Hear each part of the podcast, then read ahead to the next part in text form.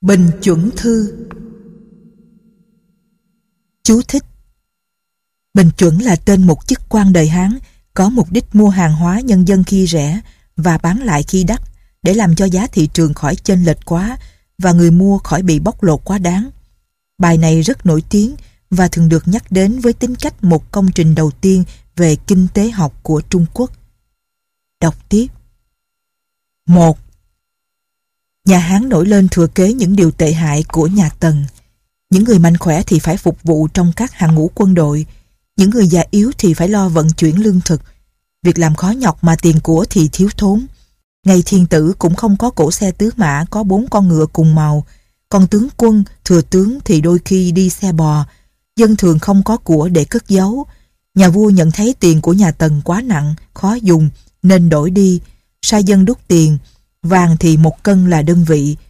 Pháp luật trở thành đơn giản, bỏ bớt những điều cấm đoán, cho nên bọn làm trái phép và tham lợi cất giấu những của cải thừa để bán làm cho vật giá cao vọt lên. Gạo lên đến một vạn đồng tiền một thạch, một con ngựa một trăm cân vàng. Chú thích Nhận xét nào cũng chính xác và dựa trên những con số cụ thể. Đọc tiếp. Đến khi thiên hạ đã bình định, Cao Tổ bèn ra lệnh không cho những người đi buôn được mặc đồ tơ, đi xe, đánh thuế nặng để làm khốn nhục họ. Chú thích. Như vậy là tầng lớp thương nhân không được tham dự vào chính trị. Đọc tiếp. Thời Hiếu Huệ và Lữ Hậu, thiên hạ mới bình định cho nên lại nới luật lệ đối với những người đi buôn bán. Nhưng con cháu những người buôn bán vẫn không được làm quan lại. Người ta tính số tiền để nuôi quan lại và số tiền chi dùng rồi căn cứ vào đó mà đánh thuế thân của dân. Chú thích Nguyên văn Phú ư dân Phú là thứ thuế thân còn thuế là thuế sản vật. Đọc tiếp. Còn những món lợi do việc đánh thuế và lấy tô về núi, sông, vườn, ao, chợ búa thì từ thiên tử trở xuống đến các vương và những người có đất phong ở các ấp đều được dùng làm của riêng để cung cấp cho mình chứ không đem tiêu dùng vào việc thiên hạ. Số thóc vận chuyển từ Sơn Đông đến để cung cấp cho các quan ở trong kinh đô mỗi năm không quá vài chục vạn thạch.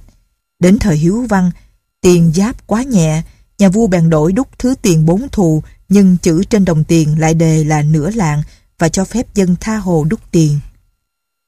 Chú thích Nửa lạng là 12 thù. Như vậy trọng lượng của tiền thực chỉ bằng 1 phần 3 trọng lượng trên danh nghĩa. Đọc tiếp. Vì vậy Ngô Vương là chư hầu nhờ lấy được đồng ở núi để đúc tiền mà giàu hơn cả thiên tử. Về sau, Ngô Vương làm phản.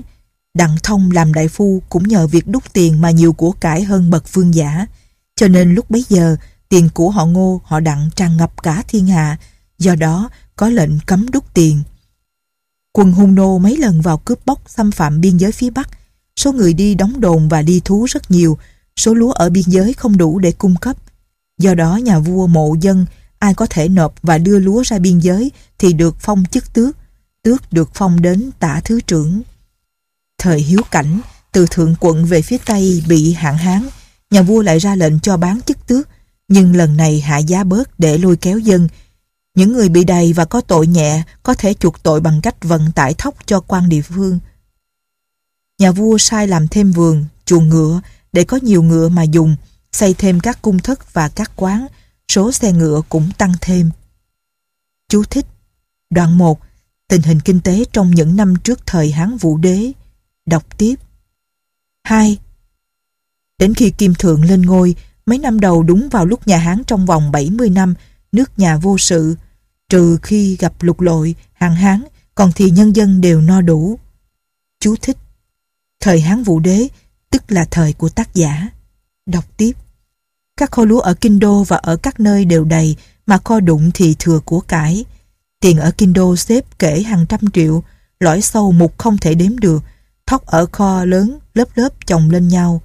Đầy rẫy, tràn ứa ra ngoài đến nỗi mục nát không ăn được. Dân chúng có ngựa hàng đàn trên các đường ngõ, kẻ cưỡi ngựa cái bị gạt không được đến đám đông, kẻ coi các cổng làng cổng xóm bữa ăn thường có gà có thịt. Chú thích Tác giả trình bày tình trạng giàu có lúc đầu thời vũ đế để chuẩn bị nó đến tình trạng đói khổ loạn lạc về sau. Đọc tiếp. kẻ làm lại, làm đến lúc con cháu lớn lên.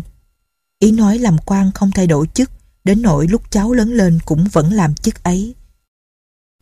Kẻ làm quan lấy chức làm họ, cho nên ai nấy đều tự yêu mình, sợ phạm pháp luật, ham làm việc nhân nghĩa, lo tránh sỉ nhục. Chú thích Bài này đầy những nhận xét tỉ mỉ và sâu sắc. Đọc tiếp.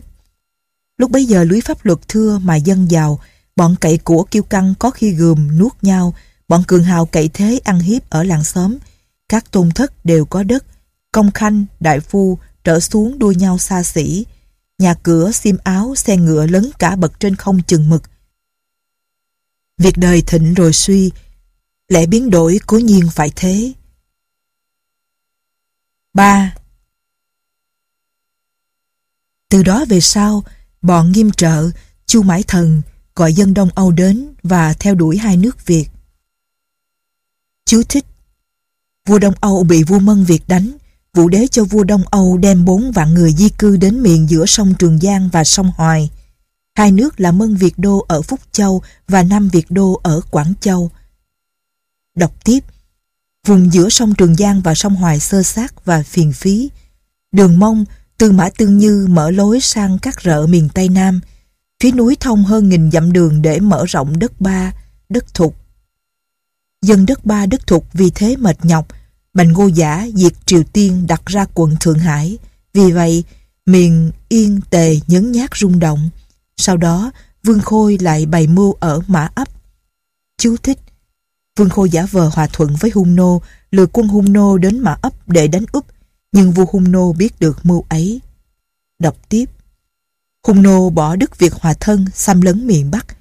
Việc binh kéo dài không khi nào hết. Thiên hạ khổ về những việc khó nhọc ấy mà cảnh can qua lại ngày càng lan rộng. Người đi trận phải mang sách, kẻ ở lại phải lo vận chuyển lương thực. Trong ngoài sao xuyến về việc phải lo cung đốn cho nhau. Trăm họ thì cùng kiệt, tìm cách lẫn trốn. Của cải hao hụt không sao đủ được. Điều đó khiến cho kẻ quyên tiền thì được làm quan, kẻ nộp bạc thì được miễn tội. Phép tuyển cử dần dần bỏ, liêm sĩ bị coi thường, võ lực được tiến dụng. Kết quả pháp luật trở nên nghiêm, mệnh lệnh thành khắc khe, và từ đó bọn bầy tôi gây lời xuất hiện. Chú thích Đây là chỉ Tăng Hoàng Dương, Khổng Cẩn. Xem đoạn 5. Đọc tiếp. Sau đó các tướng nhà Hán mỗi năm đem mấy vạn quân kỵ đánh quân Hồ. Xa kỵ tướng quân là vệ thanh lấy đất phía Hà Nam của Hung Nô, xây sóc phương. Chú thích Nhìn chung, những điểm lớn về kinh tế thời Hán Vũ Đế, những điểm này sẽ được phát triển ở dưới. Đọc tiếp. Bấy giờ, Hán mở đường giao thông với các rợ di ở Tây Nam, người làm đường tới mấy vạn, dân phải gánh gồng mang lương thực từ ngoài ngàn dặm đến, trung bình cứ đem đi hơn 10 chung thì đến nơi chỉ còn một thạch. Chú thích 10 chung là 64 thạch, như vậy chỉ một phần 64 đến nơi. Đọc tiếp. Nhà vua sai đem của cải phát cho những người ở đất cùng và đất bạc để chiêu tập họ. Là mấy năm vẫn chưa mở xong được con đường này, nhưng các mang và di lại thừa cơ ấy mấy lần đánh. Các quan lại phải đem quân đánh dẹp. Nhà vua nhận thấy dù lấy cả tô và thuế đất ba và đất thục cũng không đủ để cung vào việc chi phí, nên sai mộ những người giàu đến cày ở đất Nam Di. Những người này đưa thóc cho quân địa phương và nhận tiền ở Kinh Đô. Phía đông, nhà vua lại sai đặt quận Thượng Hải. Phí tổn về việc dời dân đến đấy ở cũng tương tự như việc dời dân đến Nam Di nhà vua sai hơn 10 vạn người xây thành để giữ sóc phương. Chú thích Đây là xây thêm vào vạn lý trường thành, đọc tiếp. Việc chuyên chở đường sông rất xa, tất cả những người ở phía đông núi đều rất nhọc mệt, tốn kém đến gần 10 tỷ đồng tiền, kho lại càng trống rỗng. Nhà vua bèn mộ dân, nói những người nào có thể cấp bọn nô tỳ cho nhà nước thì suốt đời không phải nộp thuế thân, nếu họ làm quan lang rồi thì sẽ được thăng trật. Việc nộp cù mà được làm quan lang là bắt đầu từ lúc ấy. Bốn năm sau, năm 124 trước công nguyên, Hán sai đại tướng quân, tức vệ thanh, đem hơn 10 vạn quân, 6 vị tướng quân đánh hữu hiền vương, bắt một vạn năm nghìn tù binh. Chú thích cầm đầu hung nô là thiền vu, dưới thiền vu có hữu hiền vương và tả hiền vương. Đọc tiếp.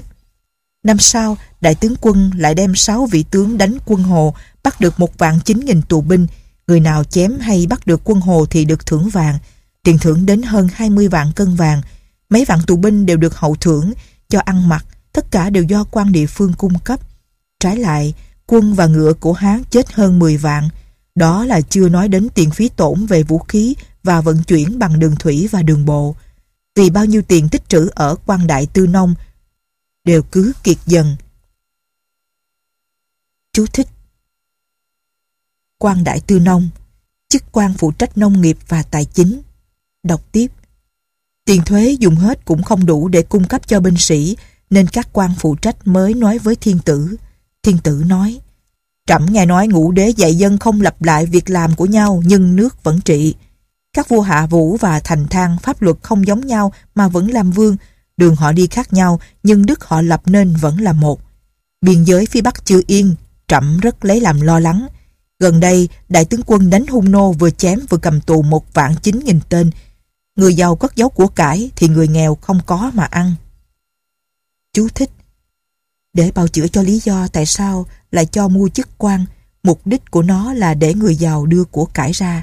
Đọc tiếp Nhà vua bèn ra lệnh cho dân được mua tước và chuộc những điều cấm đoán không cho làm quan. Được lấy tiền xin chuộc và giảm tội. Các quan tâu xin đặt những thưởng quan. Mệnh của nhà vua nói, tước vũ công thì phải nộp 17 vạn đồng tiền. Tất cả số tiền bán tước lên tới 30 vạn cân vàng. Trong những người mua tước vũ công, ai thuộc hàng quan thủ thì được thử cho làm lại và bổ làm quan trước. Cấp thiên phu thì tiền ngang cấp ngũ đại phu. Chú thích.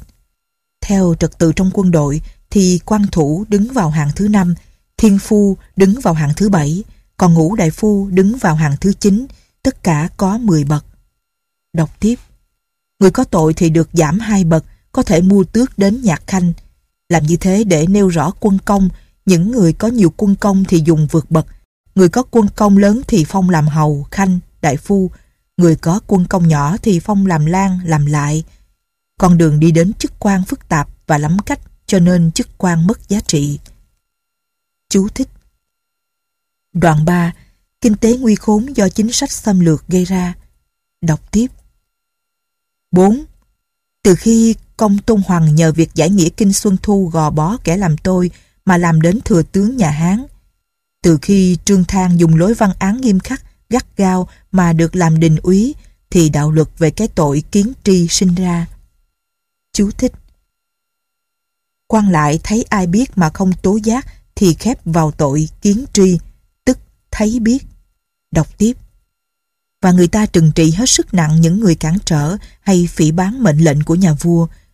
Năm sau, âm mưu Hoài Nam Vương, Hành Sơn Vương, Giang Đô Vương làm phản, bại lộ, Bọn công khanh bới lông tìm vết để trừng trị và tiêu diệt bè đảng của họ. Số người bị giết đến mấy vạn. Bọn trưởng lại càng nghiêm khắc. Tàn nhẫn, pháp luật, mệnh lệnh lại càng rạch ròi chi ly. Lúc bấy giờ nhà vua đang đề cao khuyến khích những người tài giỏi. Chính trực văn học, có người làm đến công khanh, đại phu. Công Tôn Hoàng làm thừa tướng nhà Hán, mặc áo vải, không ăn hai món, muốn nêu gương cho thiên hạ nhưng không có ích gì đối với phong tục. Dần dần người ta xô đẩy nhau chạy theo công danh lợi lộc. Năm sau, tướng phiêu kỵ, đầy chỉ hoắc khứ bệnh. Lại đem quân đánh quân Hồ bắt được bốn vạn người. Mùa thu năm ấy, vua Hồn Gia đem mấy vạn người vào hàng. Nhà vua sai đem hai vạn cổ xe đón rước họ. Khi họ đến lại được ban thưởng. Năm ấy, số tiền cấp cho những người có công lên đến hơn một vạn triệu đồng tiền.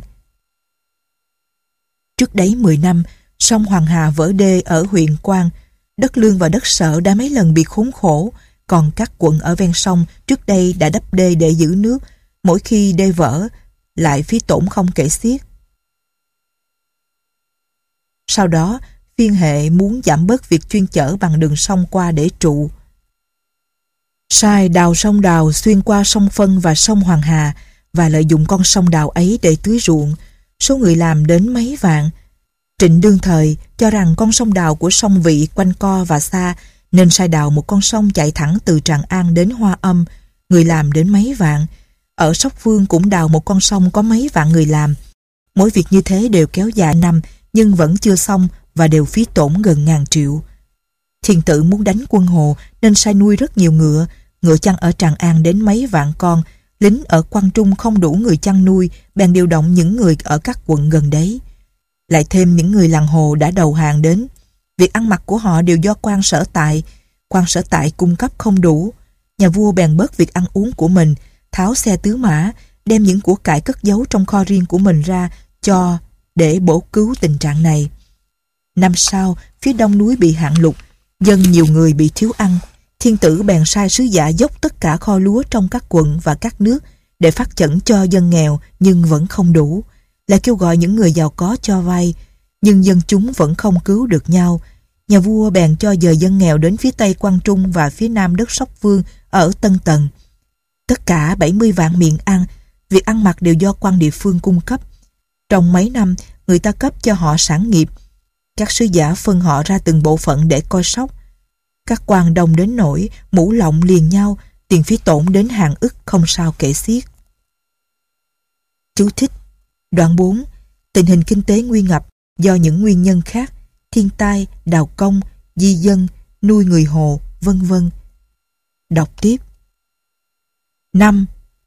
Do đó, quan địa phương hết sạch tiền nhưng bọn con buôn giàu và chủ những cửa hiệu lớn thì có kẻ cất giấu của cải để nô dịch người nghèo. Chở hàng trăm xe những đồ tích trữ không dùng cất ở ấp. Các vị vua có đất phong đều cúi đầu xin họ cung cấp. Trong việc đúc tiền và nấu muối, có những người có hàng vạn cân vàng nhưng họ vẫn không giúp nước nhà trong lúc nguy cấp và dân nghèo lại càng khổ. Do đó thiên tử và cửu khanh bàn nhau thay đổi tiền làm ra tệ để chi dùng và đồng thời trừng trị bọn hoang dâm và bọn chiếm đoạt. Chú thích Tệ chỉ bất kỳ vật gì có thể thay tiền mặt. Đọc tiếp Lúc bấy giờ trong vườn cấm của nhà vua có con nai trắng trong kho riêng của nhà vua lại có nhiều thiết và bạc từ thời Hiếu Văn đã nghĩ ra cách đúc thứ tiền bốn thù, đến nay đã hơn 40 năm. Nhưng từ niên hiệu kiến nguyên đến nay, người ta ít dùng thứ tiền ấy. Các quan địa phương có nhiều người đến những núi đồng để đúc tiền. Trong nhân dân cũng đúc trộm tiền, cho nên số tiền tính không xuể. Tiền càng nhiều và mất giá, hàng hóa càng ít và quý. Chú thích, Tư Mã Thiên có những ý nghĩ rất sâu sắc. Đọc tiếp.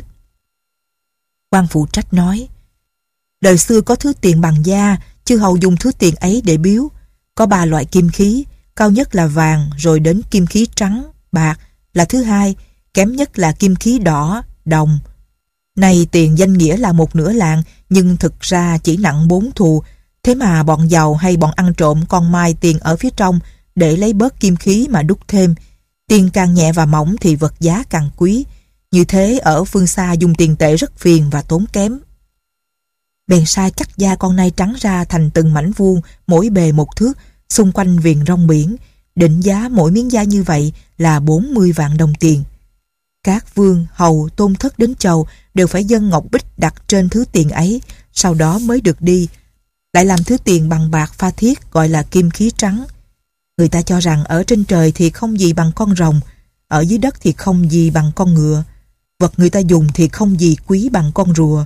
Cho nên có ba thứ kim khí trắng. Loại thứ nhất nặng 8 lạng, hình tròn, có khắc rồng, tên gọi là bạch tuyển, giá 3.000. Loại thứ hai nặng ít hơn, hình vuông, vẽ hình con ngựa, giá 500. Loại thứ ba nhỏ hơn nữa, hình chữ nhật, vẽ hình rùa, giá 300. Sai các quan địa phương đúc tiền nửa lạng thay thứ tiền bốn thù, chữ đề bao nhiêu thì nặng bấy nhiêu. Kẻ nào đúc trộm tiền các loại thì bị tội chết, nhưng quan lại cũng như nhân dân vẫn đúc trộm kim khí trắng không thể kể xiết. Do đó, nhà vua cho Đông Quách Hàm Dương và Khổng Cẩn làm đại nông thừa để lo việc muối và tiền, cho Tang Hoàng Dương được làm thị trung để tính toán. Hàm Dương là một người nấu muối lớn ở Tề, Khổng Cẩn là một người nấu kim khí lớn ở Nam Dương. Họ đều có sản nghiệp hàng ngàn cân vàng cho nên trịnh đương thời tiến cử với nhà vua. tăng Hoàng Dương là con một nhà bán hàng ở Lạc Dương giỏi tính nhẩm, nên năm 13 tuổi làm thị trung. Chú thích Cả ba đều là thương nhân. Đọc tiếp Ba người này khi bàn việc lợi thì phân tích đến chân tơ kẻ tóc. Vì pháp luật ngày càng nghiêm ngặt nên quan lại nhiều người bị gián và bị bãi. Việc chiến tranh lại xảy ra luôn, nhân dân nhiều người xuất tiền để miễn giao dịch và mua tước ngũ đại phu, số người bị trưng dụng đi hành dịch ngày càng ít. Do đó, bổ những người tước thiên phụ, ngũ đại phu làm lại. Những người nào không muốn thì phải nộp ngựa. Chú thích Người ta sợ làm quan vì pháp luật rất nghiêm, dễ phạm tội. Bây giờ phải nộp tiền để khỏi làm quan. Đọc tiếp. Những người trước đây làm lại đều phải đi cắt cỏ ở Thượng Lâm, đào ao Côn Minh. Năm sau, năm 119 trước công nguyên, đại tướng quân và phiêu kỵ tướng quân đem đại quân ra đánh quân Hồ, bắt được 89 vạn tên, được thưởng 50 vạn cân vàng. Quân Hán chết hơn 10 vạn con ngựa. Đó là chưa nói đến khoản tốn kém về việc vận chuyển bằng xe và bằng đường sông. Lúc bấy giờ của cải thiếu, quân sĩ nhiều người không được lương. quan phụ trách nói, tiền bốn thù nhẹ, dễ làm gian, xin các quận và các nước đúc tiền năm thù, xung quanh có vành tròn để không thể mài lấy đồng đi mà đúc thêm tiền. Các quan giúp việc đại nông về việc muối và sắt là Khổng Cẩn và Hàm Dương nói với nhà vua Núi và biển là nơi cất giấu của cải của trời đất, nên cho nó thuộc vào kho riêng của nhà vua. Bệ hạ không lấy làm của riêng mình, mà cho nó thuộc vào đại nông như thế là đã làm tăng của công xin mộ dân tự do lấy phí tổn, dùng các khí mảnh của quan để nấu muối và cho quan mượn chậu những người làm nghề tạm bợ muốn lũng đoạn cái lợi của núi và biển để làm giàu, bắt dân phải nô dịch theo mình. Họ đưa rất nhiều cách cản trở những người này. Người nào dám đúc đồ sắt cho mình và nấu muối riêng cho mình thì bị xích chân trái, tịch thu dụng cụ. Ở những quận không sản xuất sắt thì đặt quan tiểu thiết. Những người này phụ thuộc vào huyện của họ. Nhà vua sai khổng cẩn, đông quách hàm dương, đi xe trạm khắp thiên hạ, lo việc muối và sắt đặt những quan phủ, tức chức quan coi về sắt và muối. Cho những người trước đây làm nghề muối và sắt mà giàu có được làm quan. Cách làm quan lại càng phức tạp, không đặt vấn đề chọn lọc và có nhiều con buôn trong số quan lại. Những thương nhân và người bán hàng vì tiền tệ thay đổi luôn nên nhiều người chứa chất hàng hóa để kiếm lời. Do đó các công khanh nói, Các quận và các nước nhiều lần bị thiên tai thiệt hại dân nghèo không có sản nghiệp được mộ đi đến những nơi béo bở và rộng rãi.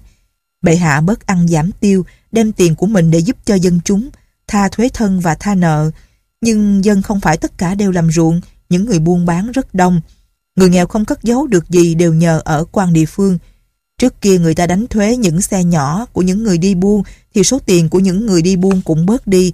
Vậy xin đánh thuế như trước. Những người buôn lo cái việc ngọn, mua sỉ và cho vay. Lo cất giấu ở thành phố, tàng trữ để lấy lời, cũng như những người đi buôn để kiếm lời thì dù cho không ở trong số những người buôn bán ở chợ, cũng đều phải ước lượng của cải của họ. Cứ 2.000 đồng tiền vốn thì phải nộp một toán. Chú thích, một toán là 20 đồng. Đọc tiếp. Còn những thợ thủ công cất giữ những vật liệu sau này làm các đồ dùng để bán thì cứ 4.000 đồng, vốn lấy một toán. Chú thích. Có sự phân biệt về thuế giữa thương nhân và thợ thủ công. Đọc tiếp. Những người không phải quan lại nhưng có thể xem như quan lại là các tam lão hay kỵ sĩ ở biên giới nếu có một cái xe nhỏ thì phải nộp một toán, còn người buôn bán thì mỗi xe nhỏ phải nộp hai toán. Thuyền to năm lạng trở lên nộp một toán. Ai giấu giếm không khai hay khai không đủ thì đưa ra biên giới đi thú một năm và lấy tất cả gia sản. Ai tố cáo ra thì thưởng cho một nửa. Những người bán hàng có tên trong sổ và những người bà con của họ đều không được có ruộng theo tên của mình. Như thế để lợi cho những người cày. Ai dám phạm lệnh thì sung công tất cả ruộng và tôi tớ của họ. Thiên tử bấy giờ nghĩ đến lời của bốc thức nên mời bốc thức làm trung lang, tước tả thứ trưởng, thưởng cho 10 khoảnh ruộng và báo cáo điều đó với thiên hạ để cho mọi người biết. Bốc thức là người Hà Nam lo việc chăn nuôi và làm ruộng. Khi cha mẹ chết đi, thức có một người em nhỏ. Khi người em lớn lên, thức nhường tất cả gia tài cho em, chỉ lấy 100 con cừu, con ruộng vườn, cửa nhà, của cải đều cho em hết. Thức vào núi chăn cừu hơn 10 năm, số cừu lên đến hơn nghìn con, thức mua ruộng vườn nhà cửa. Trái lại, người em lại phá hết cả sản nghiệp. Thức lại chia gia sản cho em, làm như thế đến mấy lần. Lúc bấy giờ, nhà Hán đã mấy lần sai tướng quân đánh hung nô, bốc thức dân thư xin nộp một nửa gia sản cho quan địa phương để giúp vào việc biên giới. Thiên tử sai sứ giả hỏi Thức, có muốn làm quan không? Thức đáp, tôi từ nhỏ chỉ chăn nuôi không quen làm quan nên không muốn. Thế trong nhà có điều gì oan ức muốn bày tỏ không? Tôi bình sinh không tranh chấp ai, trong làng xóm có ai nghèo thì tôi cho mượn, có ai hư hỏng thì tôi dạy dỗ. Những người ở nơi tôi ở đều nghe theo tôi, không có việc gì bị oan uổng, tôi không có gì muốn nói. Thế thì ông muốn gì?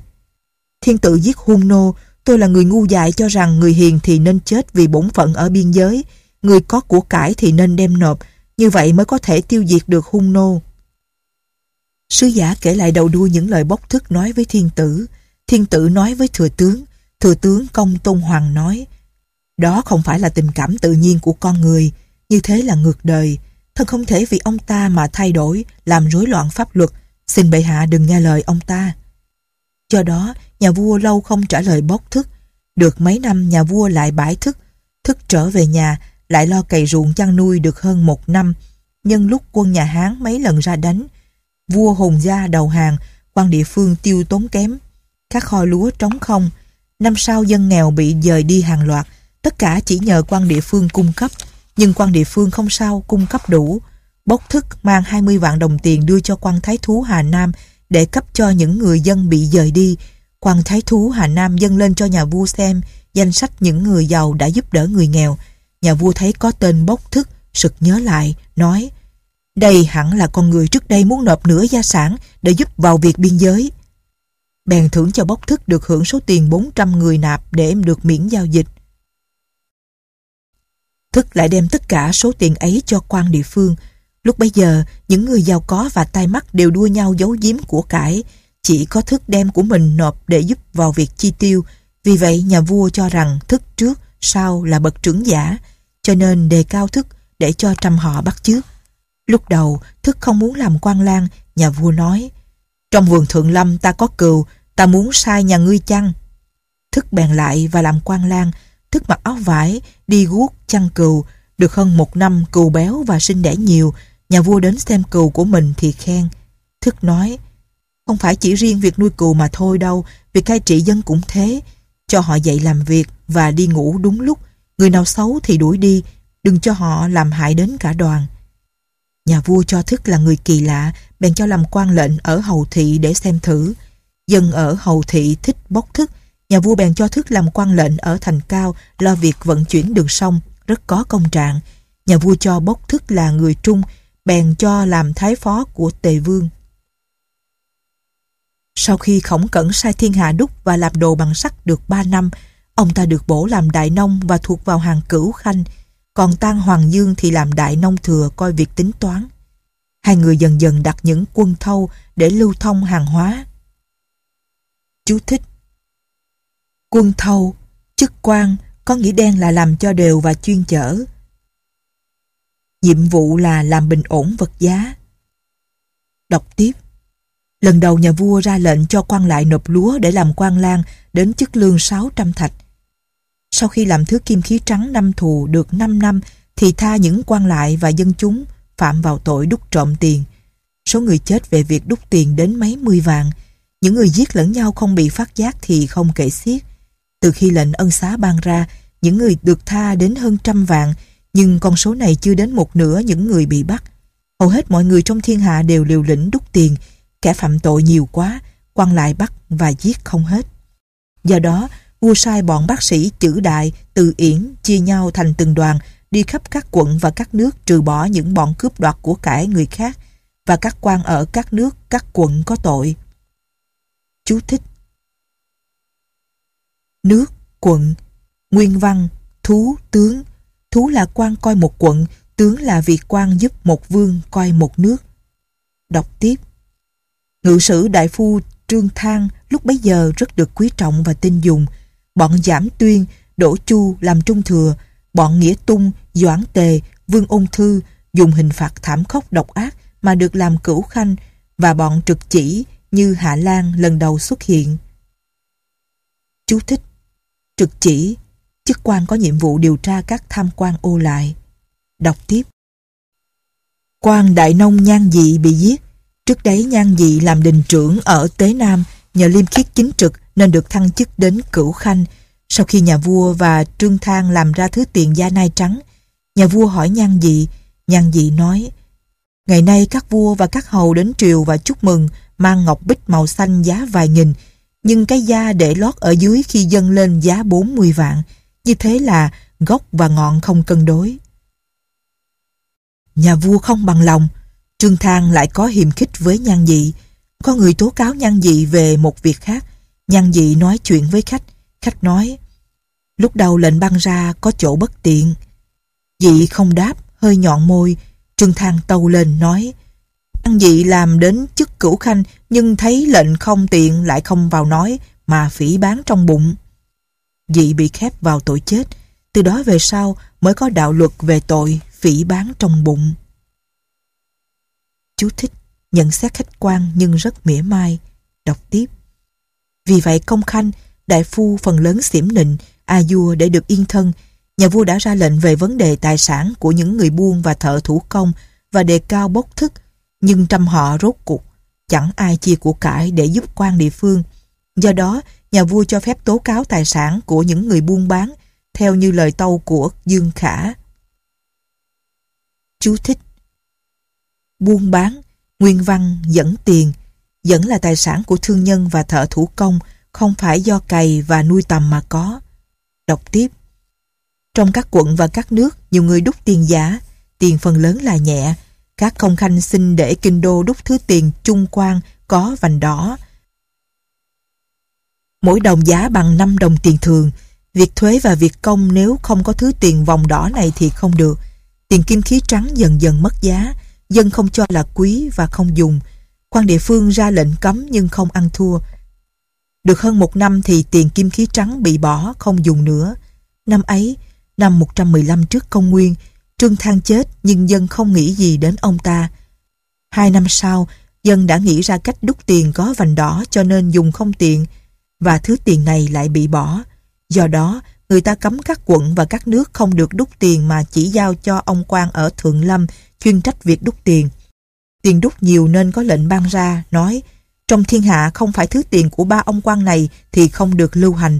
Tất cả những thứ tiền đúc trước đây ở các quận và các nước đều bị bỏ và nấu chảy, đem đồng đưa cho ba vị quan. Việc dân đúc tiền cũng ít đi, vì xét ra việc phí tổn nhiều không bỏ công đúc. Chỉ có những bọn đại giang và thợ chuyên nghiệp thì mới đúc trộm. Bốc thức làm thừa tướng nước tề trong khi việc tố cáo gia sản của thương nhân do Dương Khả đề xướng phổ biến khắp thiên hạ. Những gia sản trung bình trở lên đều bị tố giác, đổ chu xét xử họ. Những người vào ngục, ít người được tha. Nhà vua lại sai ngự sử, đình úy, chính giám chia ra từng bang, đến xét các quận và các nước về những gia tài của thương nhân, được của cải và tiền bạc của dân kể hàng ức nô và tỳ hàng ngàn, vạn, ruộng ở huyện lớn vài trăm khoảnh, huyện nhỏ hơn trăm khoảnh, nhà cửa cũng thế. Do đó, bọn buôn bán từ trung bình trở lên nói chung đều phá sản, dân lo ăn ngon mặc đẹp để qua ngày, chứ không nghĩ đến việc cất giấu gây dựng gia sản nữa. Các quan địa phương nhờ có muối, sắt và gia sản của thương nhân cho nên của cải tiêu dùng càng nhiều. Nhà vua mở rộng thêm quan trung, đặt thêm hai miền phụ cận bên tả và bên hữu. Lúc đầu quan đại nông cai quản việc muối và sắt, đặt quan nhiều, đặt chức thủy hành để lo việc muối và sắt. Đến khi Dương Khả đưa ra việc tố giác gia sản thương nhân, thì của cải và sản vật ở Thượng Lâm rất nhiều, bèn cho quân thủy hành coi Thượng Lâm. Thượng Lâm cất của đầy tràn, cho nên mở nó thêm rộng. Lúc bấy giờ, quân Việt muốn dùng thuyền để tranh đua với quân Hán. Nhà vua bèn sai đào rộng thêm và sửa sang ao cung minh. Xung quanh là những lầu bao vây để xem, làm những lâu thuyền cao hơn 10 trượng, ở trên có cờ xí rất là tráng lệ. Nhà vua cảm thấy thích, bèn sai làm đài bá lương cao mấy mươi trượng, từ đấy cung thất xây càng đẹp. Lại chia số tiền lấy được của thương nhân cho các quan, các quan thủy hành, thiếu phủ, đại nông, thái bọc đều đặt những nông quan luôn luôn đến các quận và các huyện, đến những ruộng đất đã tịch thu được để cày cấy, còn những tỳ tịch thu được thì chia ra các vườn để nuôi chó, nuôi ngựa, chim và thú vật và cho các quan. đặt rất nhiều viên quan mới. Chú thích chỉ những viên quan mới đặt ra để quản lý các tài sản lấy được của thương nhân. Đọc tiếp. Người ta sai dời nhiều bọn nô tỳ đi để lo việc vận chuyển trên sông, vận chuyển được 400 vạn thạch, các quan tự mua thóc và có đủ thóc. Sở Trung nói, con em các nhà dòng giỏi cùng với những người giàu có, có người chơi chọi gà, cho chó săn chạy, chơi ngựa, săn bắn, đánh bạc, làm rối loạn dân lành. Nhà vua bèn điều tra những người phạm tội này, họ tố cáo lẫn nhau đến mấy ngàn người. Người ta gọi họ là những người mang tội chọi gà. Những người này nộp bạc thì được làm quan lang. Việc đề cử người làm quan lang càng kém sút. Chú thích, Nộp bạc không những khỏi tội mà còn làm quan. Đọc tiếp. Năm ấy ở phía đông núi, bị nước sông Hoàng Hà gây tai họa. Lại thêm mất mùa. Như thế mấy năm. Có người ăn thịt lẫn nhau ở trong một miền, một hai ngàn dặm vuông. Thiên tử thương xót ban chiếu nói ở Giang Nam người ta đốt rẫy dùng nước để giết cỏ. Chú thích Làm cỏ xong cho nước vào cỏ chết. Đọc tiếp cho phép dân bị đói kém được di cư đến kiếm ăn ở giữa miền Trường Giang và sông Hoài, ý muốn cho họ ở đấy. Nhà vua lại sai các sứ giả đến để giúp đỡ cho họ, mũ và lòng của các sứ giả thấy lố nhố trên đường, nhà vua sai đem lúa từ đất ba và đất thục xuống để phát chẩn cho họ. Năm sau, năm 112 trước công nguyên, nhà vua bắt đầu đi tuần các quận và các nước. Nhà vua vượt sông Hoàng Hà ở phía đông, quan thái thú Hà Đông không ngờ nhà vua đến, nên không chuẩn bị trước, do đó tự sát. Nhà vua vượt qua lũng Tây, quan thái thú lũng Tây vì việc nhà vua đi vội vàng không cung cấp lương thực được cho các quan theo hầu thiên tử nên cũng tự sát. Nhà vua bèn đi về phía bắc ra khỏi cửa tiêu quan, có mấy vạn quân kỵ đi theo, đi săn ở đất Tân Tần để khuyến khích binh sĩ đồn thú ở biên giới rồi trở về. Ở Tân Tần có khi đi nghìn dặm không có nơi canh phòng, Nhà vua vì vậy giết thái thú Bắc Địa và các thuộc hạ của ông ta, rồi ra lệnh cho dân được phép chăn nuôi ở những huyện ở biên giới. Các quan cho họ mượn ngựa cái. Sau ba năm thì trả ngựa lại, cứ được 10 con ngựa con thì trả lại cho nhà nước một con. Việc tố cáo tài sản thương nhân bị bãi bỏ và việc tiêu dùng ở Tân Tần được đầy đủ. Sau khi được cái vạt quý, nhà vua lập nhà thờ ở Thái Nhất để thờ hậu thổ và Thái Nhất, các công khanh bàn việc phong thiện, còn các quận và các nước trong thiên hạ đều chuẩn bị làm đường, làm cầu, tu bổ lại những cung cũ. Ở những huyện xe ngựa nhà vua sẽ đi qua, các quan địa phương chuẩn bị đón tiếp đầy đủ chờ đợi nhà vua đi đến. Năm sau, năm 111 trước công nguyên, nước Nam Việt làm phản. Tây Khương xâm phạm cướp bóc ở biên giới. Nhà vua cho phía đông núi không đầy đủ lương thực, xá tội cho thiên hạ. Chú thích Mục đích là để sung những người tù làm lính. Quân đội đời Hán một phần lớn là tù được tha vì đã chịu đi lính. Đọc tiếp. Dùng những thuyền lầu ở phương Nam chở hơn 20 vạn quân đánh Nam Việt, đem mấy vạn quân kỵ từ Tam Hà qua phía Tây đánh Tây Khương, lại sai mấy vạn người vượt qua sông Hoàng Hà, thay thành linh cư. Lần đầu tiên đặt các quận Trương Dịch, Tửu Tuyền. Còn ở thượng quận Sóc Phương, Tây Hà, Hà Tây thì đặt quan lo việc khai khẩn ruộng đất, đầy 60 vạn binh lính đến làm ruộng vào canh phòng ở đấy. Việc đắp đường vận chuyển cung cấp lương thực nơi xa nhất đến 2.000 dặm, nơi gần nhất đến hơn ngàn dặm, tất cả đều nhờ quan đại nông cung cấp. Vì không có đủ binh khí đưa ra biên giới, nhà vua bèn sai phát những binh khí ở kho vũ khí do những người thợ nhà vua làm để cung cấp cho họ. Ngựa kéo xe và ngựa cưỡi thiếu thốn, quan địa phương ít tiền khó lòng mua được ngựa, nhà vua bèn ra lệnh từ các vua có đất phong trở xuống, đến các quan lương 300 thạch lúa trở lên đều theo thứ bậc mà cấp ngựa cái. Trong các đình trong thiên hạ đều nuôi ngựa cái, do đó ngựa mỗi năm mỗi nhiều và tốt. Thừa tướng nước Tề là bốc thức dân thư nói Tôi nghe nói nhà vua lo thì bày tôi nhục, nay năm việc làm phản, cha con tôi xin tình nguyện đến đấy. Với những người Tề quen sử dụng thuyền, quyết sống quyết chết với họ. Nhà vua ban chiếu nói Bốc thức tuy lo cày và chăn nuôi nhưng không phải để mưu lợi cho mình. hãy có của thừa là đem giúp cho quan địa phương để tiêu dùng. Nay thiên hạ không may có việc nguy cấp mà cha con bốc thức lại hăng hái tình nguyện xin chịu chết vì nạn nước. Tuy ông ta chưa ra đánh trận, nhưng có thể thấy lòng trung nghĩa ở trong lời yêu cầu. Ban tước quân nội hầu thưởng cho 60 cân vàng 10 khoảnh ruộng. Tờ chiếu được loan báo trong tất cả thiên hạ, nhưng thiên hạ không ai hưởng ứng. Liệt hầu có hàng trăm, nhưng không ai muốn theo quân nhà vua để đánh quân Khương và quân Việt. Đến khi làm lễ hiến vàng và lễ tế rượu, quan coi kho của nhà vua xét lại số vàng thì thấy các hầu mắc tội thiếu vàng hơn 100 người. Chú thích Năm 112 trước công nguyên, Vũ đế yêu cầu các hầu phải nộp một số vàng làm tế lễ, nhưng thật ra để có tiền đánh Nam Việt. Trong số 241 người, đến 106 người bị tội thiếu vàng. Đọc tiếp. Nhà vua bèn cho bốc thức làm ngự sử đại phu. Sau khi bốc thức làm chức này, ông ta nhận thấy các quận và các nước phần lớn không cho quan địa phương quản lý việc làm muối làm sắt là tiện. Đồ sắt thì xấu, giá lại đắt.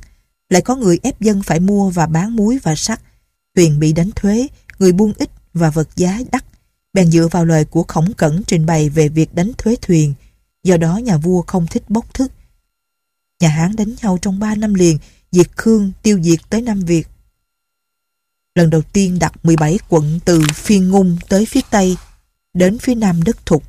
Lại theo tục cũ của họ mà cai trị, không bắt nộp các thứ thuế, các quận từ Nam Dương, Hán Trung trở đi cứ theo thứ tự xa gần mà cung cấp cho các quận mới đặt. Các quan lại và binh sĩ có đủ lương ăn, tiền, đồ vật, xe và ngựa đầy đủ. Tuy vậy, các quận mới lập vẫn luôn luôn làm phản giết quan lại. Nhà Hán đem hơn một vạn binh lính và quan lại ở phương Nam đến đánh mất một năm. Tất cả việc tiêu dùng đều do quan đại nông cung cấp. Quan đại nông cung cấp đầy đủ là nhờ các quan thâu và nhờ ở chỗ đánh thuế muối và sắt. Nhưng nơi nào binh sĩ đi qua, các quan địa phương chỉ dám nói làm theo đúng cách đánh thuế như bình thường. Chú thích Đoạn 5. Các biện pháp đưa ra để bổ cứu tình trạng thiếu hụt. Đọc tiếp. 6. Năm sau, năm 110 trước công nguyên, niên hiệu Nguyên Phong năm thứ nhất. Bốc thức bị giáng làm quan thái phó của thái tử, còn Tăng Hoàng Dương nhờ việc làm trị túc đô úy được làm chức đại nông, thay khổng cẩn quản lý tất cả muối và sắt trong thiên hạ. Hoàng Dương cho rằng vì các quan tranh nhau buôn bán theo ý mình cho nên vật giá mới nhảy vọt và việc thuế khóa thu nhập trong thiên hạ có khi không đủ bù vào các phí tổn chuyên chở. Bèn xin nhà vua đặt mấy mươi người thuộc hạ của bộ phận đại nông chia nhau cai quản các quận và các nước. Họ luôn luôn đến các huyện đặt các quan quân thâu và các quan lo về muối và sắt, ra lệnh cho các phương xa đều nộp những sản vật của mình và những vật mà các thương nhân chuyên chở lúc giá đắt để thay thuế. Những người này lại chuyên chở sản vật cho nhau. Các quan bình chuẩn ở Kinh Đô có trách nhiệm nhận các hàng hóa trong thiên hạ và đưa đến nơi, gọi những người thợ của nhà nước làm xe và các đồ vật cần cho việc vận chuyển, và những người này đều do đại nông nuôi. Các quan ở bộ phận đại nông nắm tất cả vật sản trong thiên hạ, khi đắt thì bán, khi rẻ thì mua, do đó bọn phú thương và chủ hiệu buôn lớn không thể lấy được nhiều lời mà phải quay trở về nghề nông, vật giá nhờ vậy không nhảy vọt và điều hòa được giá cả trong thiên hạ. Công việc đó gọi là bình chuẩn. Nhà vua cho là phải, cho phép thi hành. Sau đó, nhà vua đi phía Bắc đến Sóc Phương, phía Đông đến Thái Sơn, đi tuần ven biển đến biên giới phía Bắc rồi trở về, đến đâu cũng thưởng, đồ thưởng đến hơn 100 vạn tấm lụa, tiền và vàng đến hàng trăm vạn, nhưng đều nhờ có quan đại nông cung cấp đầy đủ. Tăng Hoàng Dương lại xin ra lệnh cho phép các thuộc lại được nộp lúa để làm quan và những người có tội được nộp tiền để chuộc tội. Lệnh ban ra người nào đưa lúa đến đất cam tuyến thì theo thứ tự được miễn giao dịch suốt đời. Người ta không tố cáo tài sản của thương nhân nữa. Các quận và các nước đều chở thóc đến những nơi cần có thóc ngay và những người cày đều nộp thóc. Ở phía đông núi, việc vận tải bằng sông thêm nhiều, mỗi năm đến 600 vạn thạch. Trong một năm, kho thái thương và kho cam tuyền đều đầy tràn. Ở biên giới, thừa thóc và mọi vật. Một năm, số lụa chuyển vận trên 100 vạn tấm. Dân không bị tăng thuế mà thiên hạ dùng được dồi dào. Do đó, Tăng Hoàng Dương được thưởng chức tả thứ trưởng lại được thưởng 100 cân vàng lần hai. Năm ấy có hạn nhỏ, nhà vua ra lệnh cho các quận cầu mưa. Bốc thức nói Các quan địa phương chỉ nên lấy tô và thuế để ăn và mặc thôi.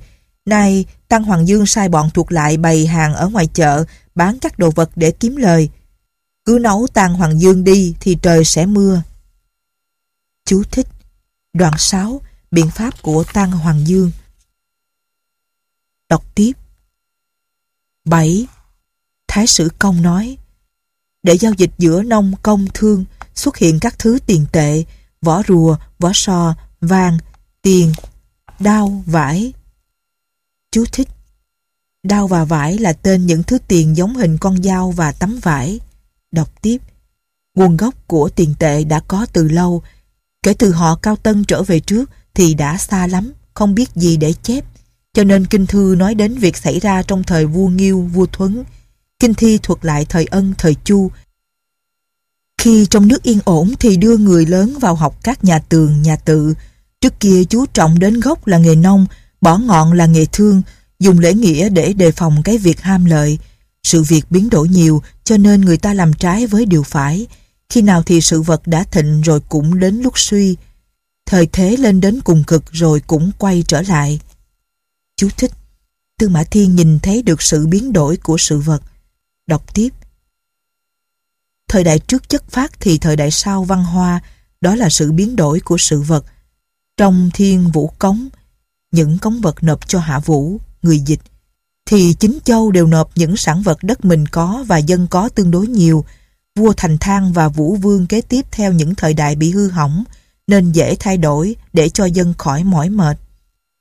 Hai người đều lo lắng nên dân được trị an, nhưng tình hình mỗi ngày một kém. Tề Hoàng Công dùng mưu của Quảng Trọng hiểu cái phép nặng nhẹ, tìm cách lấy cái lợi ở núi và ở sông, làm cho chư hầu phải thần phục, khiến nước Tề nhỏ bé nổi tiếng làm nên nghiệp bá. Nước Ngụy dùng lý khắc làm hết cái sức của đất, làm nhà vua được mạnh. Từ đó về sau, thiên hạ mắc vào những cuộc tranh giành của thời chiến quốc, chú trọng dối trá và võ lực mà coi thường nhân nghĩa, coi trọng của cải mà đánh giá thấp sự khiêm tốn nhún nhường. Cho nên, có những thương nhân giàu đến hàng trăm triệu mà lại có những người nghèo cứ phải ăn cám không biết chán. Có những nước mạnh thôn tính các nước nhỏ, bắt chư hầu phải thần phục, lại có những nước yếu phải tuyệt tự và tiêu diệt. Đến đời Tần, cuối cùng lấy tất cả thiên hạ. Trong thời ngu và hạ có ba thứ tiền tệ, có thứ vàng, có thứ trắng, có thứ đỏ. Người ta hoặc dùng tiền, hoặc dùng vải, hoặc dùng dao, hoặc dùng mai rùa, vỏ sò. Đến đời Tần thì tiền tệ trong nước chia làm ba hạng, hạng tiền tệ cao là vàng, tính mỗi giật là một đơn vị. Chú thích, một giật 20 lạng. Đọc tiếp. Thứ tiền kém là tiền đồng nửa lạng, cũng nặng như chữ ghi trong đồng tiền, còn các loại châu ngọc, mai rùa, vỏ sò, bạc, thiết, vân vân thì dùng làm đồ vật và đồ trang sức được giữ làm của quý chứ không dùng làm tiền tệ. Những thứ này đều theo thời nặng nhẹ khác nhau. Lúc đó bên ngoài thì đánh di và địch, bên trong thì lo thưởng công lao. Kẻ sĩ trong thiên hạ ra sức cày, không đủ cung cấp lương thực. Đàn bà kéo sợi dệt vải, không đủ cung cấp áo quần. Không khác gì đời xưa lấy tất cả của cải trong thiên hạ để cung phụng nhà vua mà nhà vua vẫn không cho là đủ. Sự thế như dòng nước trôi đi, sóng thúc vào nhau sinh ra như vậy, có gì là lạ. Chú thích Đoạn 7, lời bàn của tác giả, nhận xét của tác giả về tiền tệ rất sâu sắc. Hết chú thích.